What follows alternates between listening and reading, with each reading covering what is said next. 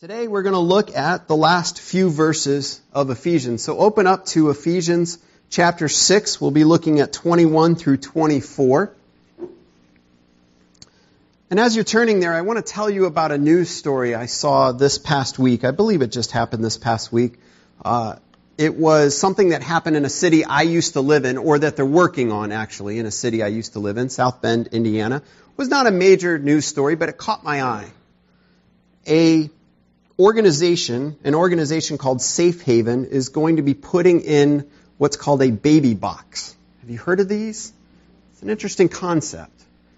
It's a box, and they install it in the side of a, an out, outside wall of a police station or a fire station. And if somebody has a child, had a child, and they don't want the child, they can literally put the child in the box, shut it, and it locks. Now, that sounds horrible. It's climate controlled. As soon as it shuts, it calls the police. There's a motion sensor in there. If it detects motion, it again calls the police. There's a button. If the mother that drops off the child or whoever wants to, she can hit the button. It calls the police. Now, as I read this, I was appalled on one level. I'm appalled that we would need anything like that. Because when you see a baby, the first thing I think of when I see a baby is just wanting to hold that child, wanting to comfort and love. There's a, an automatic bond, I think. It's sort of universal between people and babies. And even if you're not a baby person, you should at least have some feeling that somebody needs to hold that child. Somebody needs to love that child. And to think of a child being put in a box, to think of a child being cut off from the source of love that that child should be receiving, the belonging that that child should have. It's appalling to think that that happens. But my other response to this is how beautiful. Because that child, because that child is given the chance, is not cut off from belonging in a relationship with somebody forever. What made it even more touching for me is when I read the story of the forty-three-year-old woman who was abandoned as a baby and now, as an adult, has started this organization called Safe Haven. And so she is now rescuing children.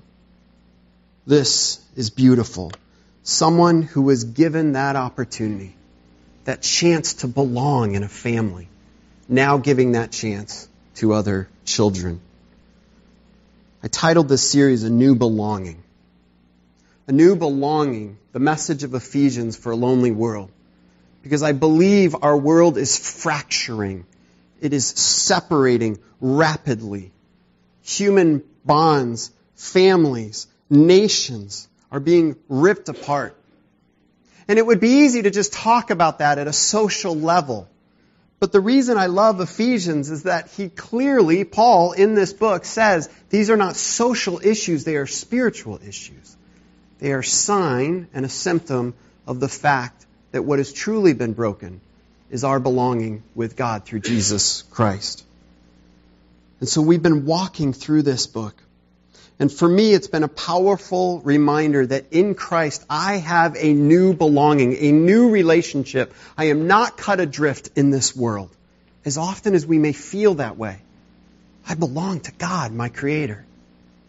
And then, in the latter part of Ephesians, he goes into how we have a relationship with each other. The church is something powerful. It is something, something unique. It is something special. We belong to each other.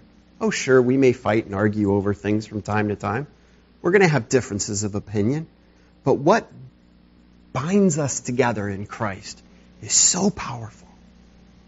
And we are to be a visible, living demonstration of this new belonging so that the world can look at us and say, there's something different there. There's something about the way you guys love and treat each other. And we can say, let me tell you about Jesus Christ. And so today we look at the conclusion of this book. And I want to use this conclusion as an overview because I believe Paul is tying in everything that he said into these last few verses. So let me read it for us. Chapter six, verses twenty-one through twenty-four. If you don't have a Bible, there's one in the pew in front of you. You're going to need a Bible open today. We're going to be flipping through a lot of places in Ephesians. And I'll say it again, if you really don't have a Bible, please take ours. It's my gift to you. We will get more. You need to have a Bible. You need to spend time in God's Word to learn about the incredible love of God expressed to you through Jesus Christ. So let's read chapter six, verses twenty-one through twenty-four of the letter to the Ephesians. Tychicus, the dear brother and faithful servant in the Lord, will tell you everything, so that you also may know how I am and what I am doing. I am sending him to you for this very purpose, that you may know how we are and that he may encourage you. Peace to the brothers and sisters, in love, with faith from God the Father and the Lord Jesus Christ.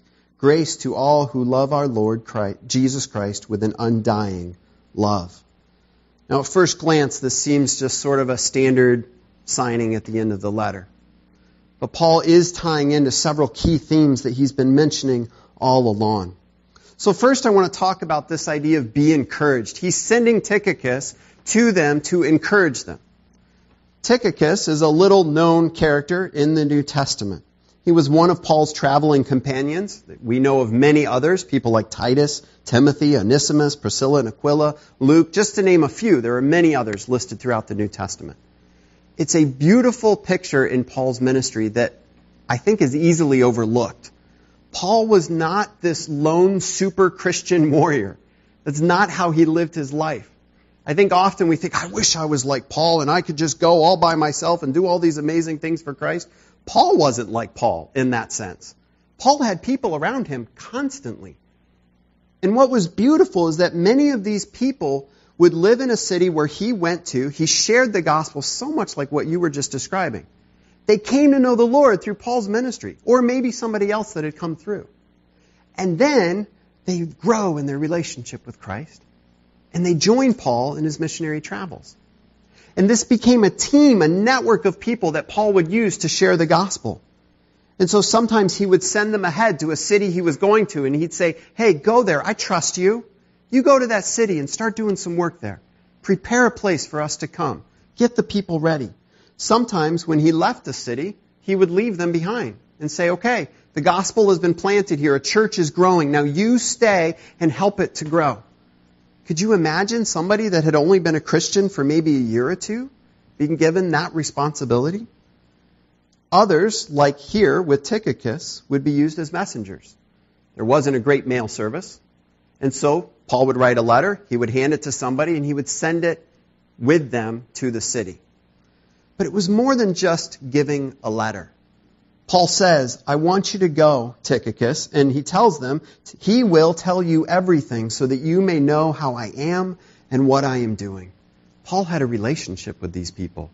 Even though he was hundreds of miles away, he knew that these people cared about him and he cared about them. And so Tychicus in his mission to Ephesus would give an update on what Paul was doing in his ministry, would give an update on how Paul was doing personally as their friend. And then Paul goes further.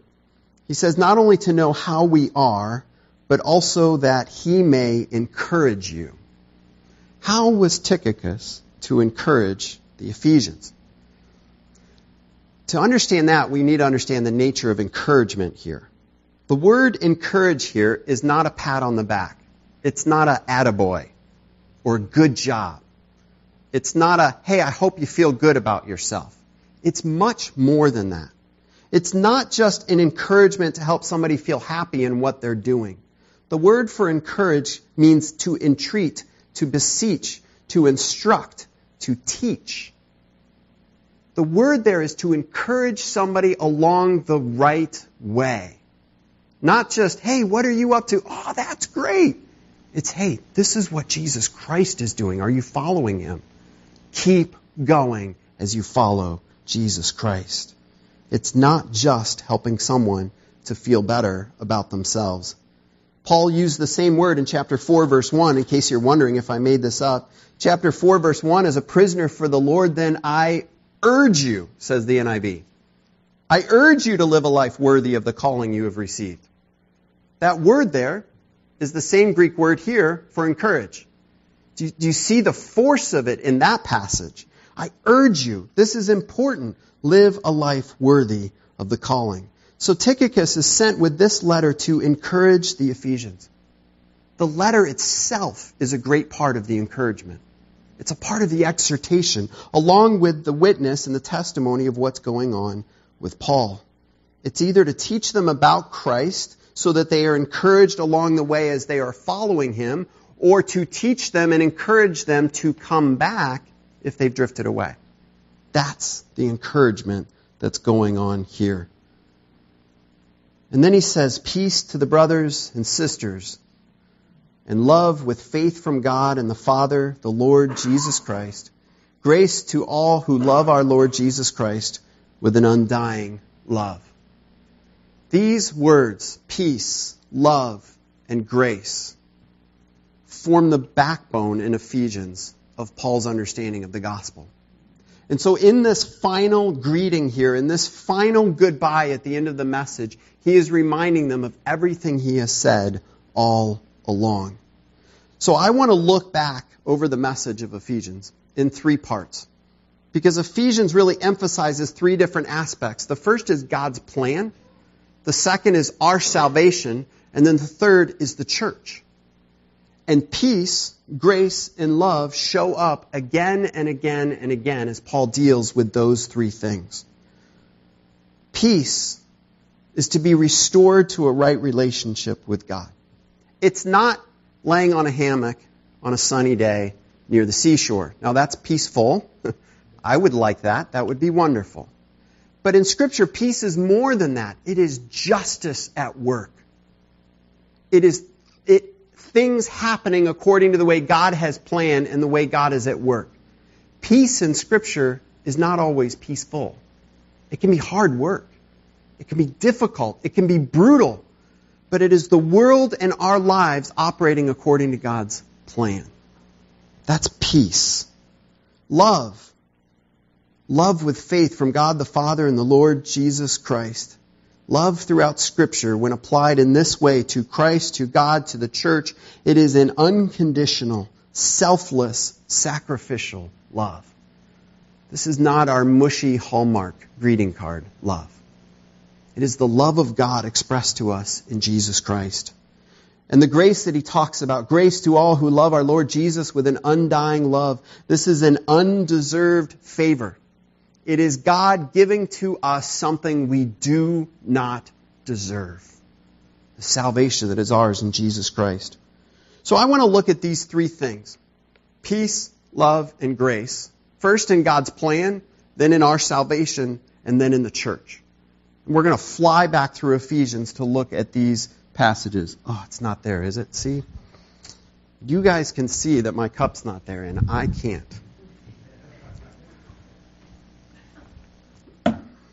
Yep. Okay. Where were we? Peace, love, and grace in God's plan. God's plan at the beginning of Ephesians, really in chapters one and then flowing into chapter two. Paul lays out this huge view of what God is doing. It's a plan before the foundation of the world in creation. It's a plan before the foundation of the world for salvation. It's a plan that has been going on ever since creation, all the way through the Old Testament, the New Testament, and today. It's a plan that's going on here in Rochester. It's a plan that's being accomplished in China. It's a plan that's being accomplished in even the remotest parts of the world. God's plan is powerful. And so Paul starts with a really big view of God's plan. It is a plan of peace. Look at chapter one, verse two. Paul says, grace and peace to you from God our Father and the Lord Jesus Christ. And when we want to understand what this peace is, we have to look at the rest of Ephesians. It is the peace that can only be found through Jesus Christ. It is a plan of love. Look at chapter one, verses four and five. For he chose us in him before the creation of the world to be holy and blameless in his sight. Here's that big plan. Why? In love, he predestined us for adoption to sonship through Jesus Christ, in accordance with his pleasure and will, to the praise of his glorious grace, which he has freely given us in the one he loves. God loves his Son. And he gave his Son for us in order to carry out his plan. Why? Because God loves you. This huge plan of God from eternity past to eternity future meets our life right now because God loves us. It is a plan of grace. Verses six and seven says, all of this plan is to the praise of His glorious grace, which He has freely given us in the one He loves. Verse seven, in Him we have redemption through His blood, the forgiveness of sins in accordance with the riches of God's grace. God's plan is all about God's grace. And what that mean is that means is that everything in God's plan is carried out because God decides it will be, not because we deserve it. That's why it's grace. It's grace so that we don't get to take any credit for it. It's grace so that God gets all the glory for the carrying out of His plan. God has a plan, and it has never and will never fail. It is a plan for peace, our peace with Him and with each other. It is a plan accomplished because He loves us, and it is accomplished through His grace. A plan for us to be with Him forever, unashamed, forgiven, saved. That's God's plan in Ephesians. But then that plan takes shape in this salvation, this offer of being saved from our sins. And again, peace, love, and grace play a huge role. Look at Ephesians chapter two, verse one. To understand what it means to be saved, we have to understand the early part of Ephesians chapter two. Chapter two, verse one, as for you, you were dead in your transgressions and sins, in which you used to live when you followed the ways of this world and the ruler of the kingdom of the air, the spirit who is now at work in those who are disobedient. And we talked about when we came to this passage and several others throughout Scripture, we must understand that our sin separates us from God. It doesn't just make us not quite good enough. It doesn't just cause a minor rift. Our sin, according to Scripture, makes us God's enemies. Now, you might look at your, your life and say, well, I'm not really that bad. This is the very Word of God with the authority of God, and we need to accept what it says. I was raised in a Christian home. I never got into drugs and alcohol. I, I don't think I've done anything really hurtful, awful, majorly sinful in my life. But I look at a passage like this, and I say, God, before I came to know Jesus Christ, I was a, re- a rebel against you. I was your enemy. I was under your wrath. I have to accept that. If I can accept my salvation through Christ by faith, I must also accept that I was a sinner. And this was me. And when I accept that, then I have to look at God and say, how could you love me? If that's truly who I was, a rebel, an enemy, how can there be any possibility of salvation? Look at verses four through ten. But because of His great love for us, God, who is rich in mercy, made us alive with Christ, even when we were dead in transgressions. It is by grace you have been saved. And God raised us up with Christ, seated with us with Him in the heavenly realms in Christ Jesus, in order that in the coming ages He might show the incomparable riches of His grace expressed in His kindness to us in Christ Jesus. For it is by grace you have been saved through faith. And this is not from yourselves. It is the gift of God, not by works, so that no one can boast.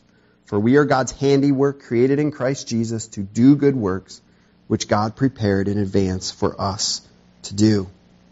How is it possible for an enemy of God to be declared innocent, and even more than innocent, to be declared righteous, to be brought back into a right relationship with God, to the accomplishment of this great plan that God has? How is that possible?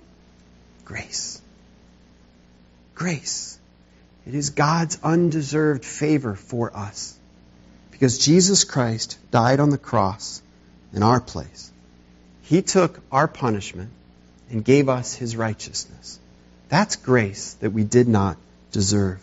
It is a grace that brings peace. If you look down into chapter two, verses seventeen through eighteen, in this passage he's talking about the church, But he says, he came and preached peace to you who, who were far away and peace to those who were near, for through him we both have access to the Father by one Spirit. That's the peace he's talking about. We are restored to a right relationship with God through Jesus Christ. That's true peace. It's because of love, chapter two, verse four, but because of his great love for us. Not because God looked at you and went, wow, you're really awesome. Not because he looked at me and went, wow, you're just so pathetic, I should really save you. Had nothing to do with those things. He looked at you, he looked at me and said, I love you. I love you. It hurts me to think of a baby being put in a box.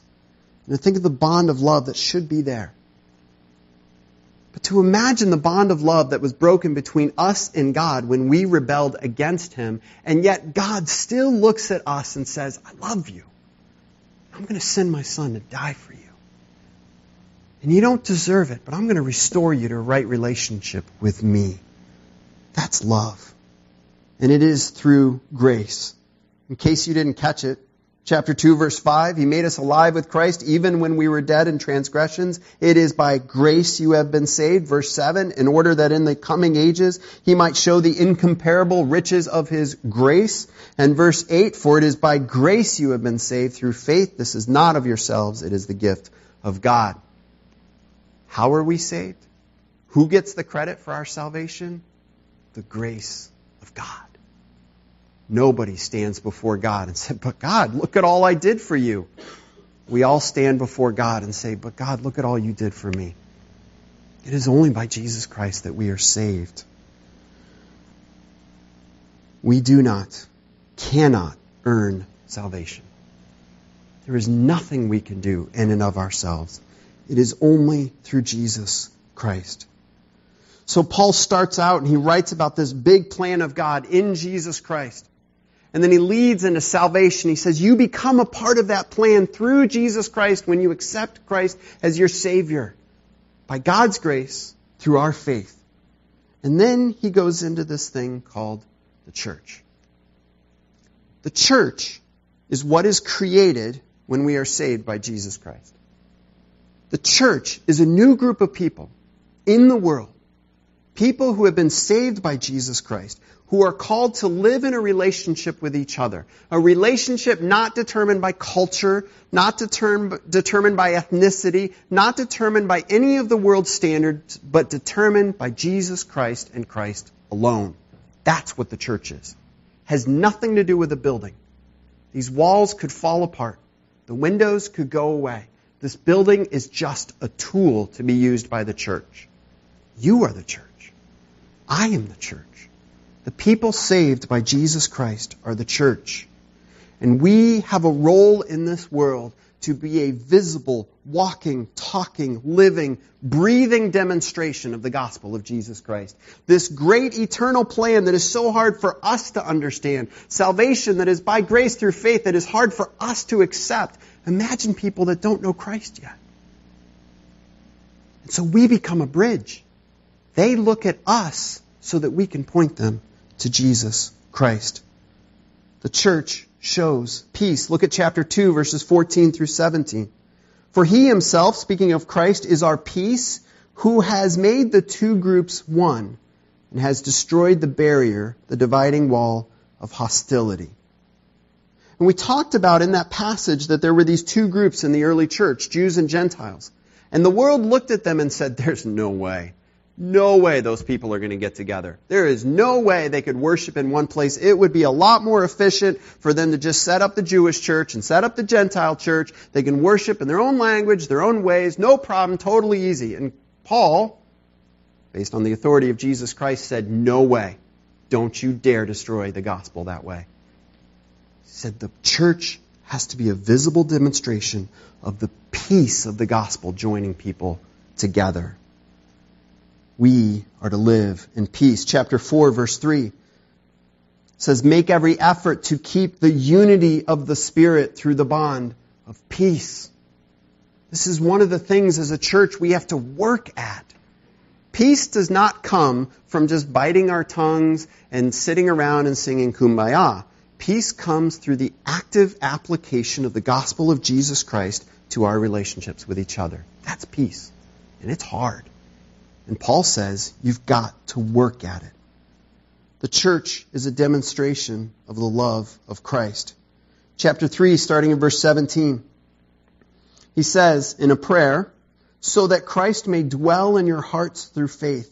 And I pray that you, being rooted and established in love, may have power together with all the Lord's holy people to grasp how wide and long and high and deep is the love of Christ. The love of Christ is at the core of our mission. It is at the core of our relationships. It's at the core of belonging together because we understand that we belong through God's love to Him. And so we live that out. I don't look at you as do I agree with you, do I not? I look at you as, are you loved by God? Are you saved by Christ? Then I love you. That's the foundation of our love. And then we go into chapter four, verses fifteen through sixteen, and he says, instead, speaking the truth in love, we will grow to become in every respect the mature body of Him who is the head, that is Christ. From Him, the whole body, joined and held together by every supporting ligament, grows and builds itself up in love, as each part does its work. How is the church to function? Through love. Hard love. A Christ-saturated love. A gospel-informed love. A biblically deep love. The love that God has shown to us in Jesus Christ is to influence, infect everything that we do with each other and with the world. We are to be a visible demonstration of the love of Christ. Now, you might look at this vision, this purpose, this mission as I do and say, there's no way. I can't do that. I can't tell you the number of times I come to church on a Sunday morning or even into my office or to a meeting and say, God, are you crazy? There's no way I can do this. You see, the power to accomplish what God has called us to do is the same power that saved us in the first place. It's His grace. We don't show up to these difficult moments in our lives or difficult moments of ministry and say, I got this, I can totally handle this. We show up and say, God's got this. I'm clueless, but He's got it. And His grace is powerful. In chapter three, Paul gives a testimony. He says, you need to know why I do what I do. He says it's because of grace. God gave me His grace, and as I go out, I'm sharing that grace with others, and the strength that I have to do it in is all because of His grace. It is God's grace that empowers us. And then chapter four, verse seven, Paul talks about the way the church is to function. But to each one of us, grace has been given as Christ apportioned it. And then he goes on to talk about how each one of us has a spiritual gift. We have some ability given to us by God. Grace, so that you can serve in your way, and I can serve in my way, and somebody over there can serve in their way, and we all serve according to the grace that God has given us. So when people look at us, they don't say, wow, he's so amazing, she's so incredible. Hopefully they see through all of that and say, their God must be really amazing, because I know that person. There's no way they could do that on their own. It's all about grace. Our service in and as the church should be a demonstration of the power of God's grace. So that the gospel is not just proclaimed in what we say. It's proclaimed in the very way we do everything as a church. Our new belonging is shaped by peace and love and grace. It's God's plan from the beginning. It's restored in salvation through Jesus Christ, and it's demonstrated in this messy thing called the church. Grace, peace, love. Now there was one that I skipped, and maybe you caught it. In chapter six, verse twenty-three, he says, peace to the brothers and sisters and love with faith. I skipped this one because I wanted to end with it. This new belonging, the restoration between us and God through Jesus Christ, comes through faith. We have to believe it. We have to accept it. We have to trust who Jesus is and what He has done. Chapter two, verse eight, for it is by grace you have been saved through faith. Chapter three seventeen, Christ dwells in our hearts through faith. Chapter four, verse thirteen, the unity of the church is the unity in faith. God's plan is accepted through faith.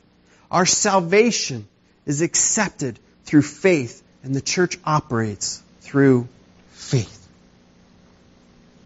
And so we have the letter of Ephesians. And Tychicus would have taken this letter to the church in Ephesus, and either he or somebody else in the church would have gotten up to read it. And I said earlier that Paul wanted this to be an encouragement. I want you to imagine two runners on a marathon. The marathon really hasn't been planned all that well. And they're running through the streets of a city, a twisty, windy course. And the organization, uh, or the organizers of the marathon realize maybe they could have done a better job. And so they come over a loudspeaker and they say to the runners, remember that from East Street you turn right onto Main Street and then left onto Maple. Now all of this should have been laid out in the course, I assume, if you're a runner. I'm not, but I'm assuming they lay them out pretty well. So these two runners are concerned that maybe they made a wrong turn. One of them hears the message, and she remembers that she did turn right onto Main. And she looks ahead and she sees Maple, and she knows she's going to go left onto Maple.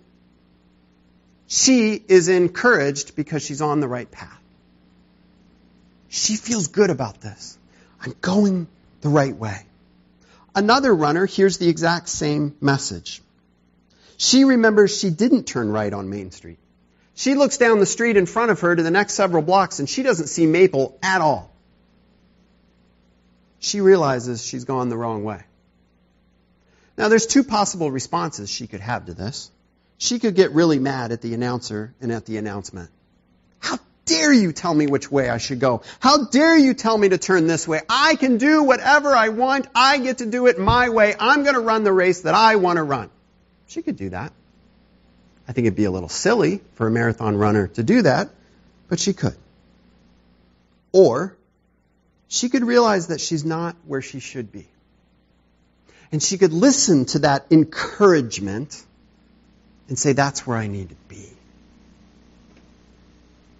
Which runner are you? How do you hear the encouragement of Ephesians today? Because God hasn't made mistakes. He has charted this path from the beginning of time. He has accomplished it through Jesus Christ. He is working through us, the church, today. Where are you? I pray that you have a response of faith. Faith to accept who Jesus Christ is. Faith to accept the salvation that is found in Christ alone. Faith to live this out as the church of Jesus Christ, spread around the world, but also gathered locally for the cause of the gospel. And if you're running that race, and you hear the words of Ephesians, and the peace, and the love, and the grace, and the call to faith, and you are following Christ, be encouraged. If you hear this and you say, I am so far away from this message this morning, you also can be encouraged. But may it be an encouragement that drives you back to Jesus Christ. He loves you. He has a peace in the relationship with Him that He wants to give you. His grace has already been poured out on the cross. There is a new belonging with God through Jesus Christ. And a new belonging through Jesus Christ with each other. I pray that we can live that out as a church. In a moment, we're going to lead into communion, a visible demonstration of the truth of the gospel of Jesus Christ. So I'm going to ask you right now to bow your heads and close your eyes. Just take a moment of silence. And think, where are you as you follow Christ? As you hear the truth of the gospel, are you running away? Have you gone your own way? And do you need to hear the encouragement to come back to Christ? Or are you following Christ and struggling and stumbling, and you need to hear the encouragement, He's still at work, Keep going. Keep trusting. Heavenly Father, as we prepare to take communion, I pray that we would be encouraged. As I think of a church receiving this, this message from Paul, carried by Tychicus, and I think of the blessing that we have of the entirety of Scripture held in our hands, put on our phones, available on the website in every possible language. God, I wonder if we too are encouraged, if we are challenged.